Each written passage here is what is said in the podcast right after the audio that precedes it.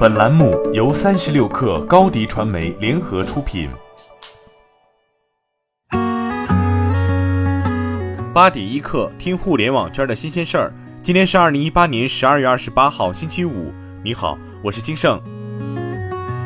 天津市武清区的权健集团被丁香医生指出涉嫌虚假宣传、传销等诸多问题，天津市委市政府高度重视，责成市市场监管委、市卫健委和武清区等相关部门成立联合调查组，对网民关注的诸多问题展开调查核实。目前，调查组已进驻权健集团展开核查。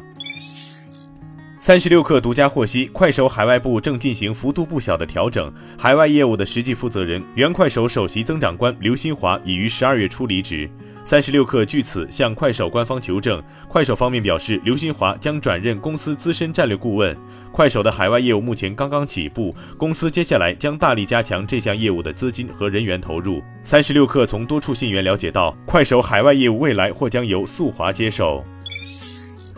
支付宝刷脸支付在北京首次落地，烘焙食品连锁企业味多美宣布其在北京的三百多家门店接入支付宝刷脸支付设备蜻蜓，协助人工提高收银效率。在此之前，蚂蚁金服早已在一线城市之外布局刷脸支付技术。据不完全统计，在一二线城市之外，相关技术已在超过五十个三四线城市使用。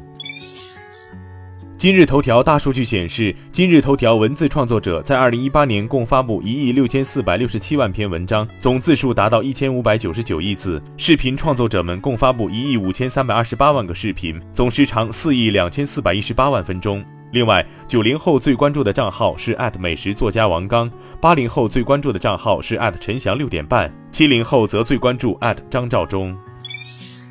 据北京市大兴区人民法院民事裁定书显示，锤子科技被奥英科技北京有限公司申请诉前财产保全，法定裁定冻结锤子科技在招商银行的存款人民币四百五十万元整。裁定书显示，被申请人法定代表人为罗永浩，落款时间为二零一八年十一月二十六号。这是继金立之后又一家走入资金链危机的手机厂商。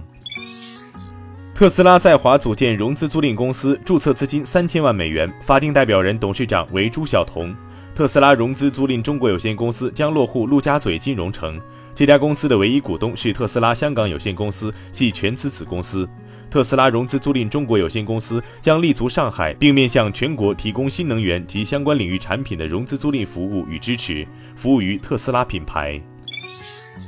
IDC 发布二零一九年中国 PC 市场十大预测，包括二零一九年中国 PC 市场销售量约五千零六十万台左右，同比下滑百分之二点七，持续低于全球平均年度增长率。二零一九年将迎来游戏笔记本换机潮，时尚高性能笔记本引领二零一九年笔记本新潮流，企业数字化转型推动 PC 再定位，国产化 PC 成为商用市场的双刃剑，存储方式的改变与 SSD 硬盘再升级等。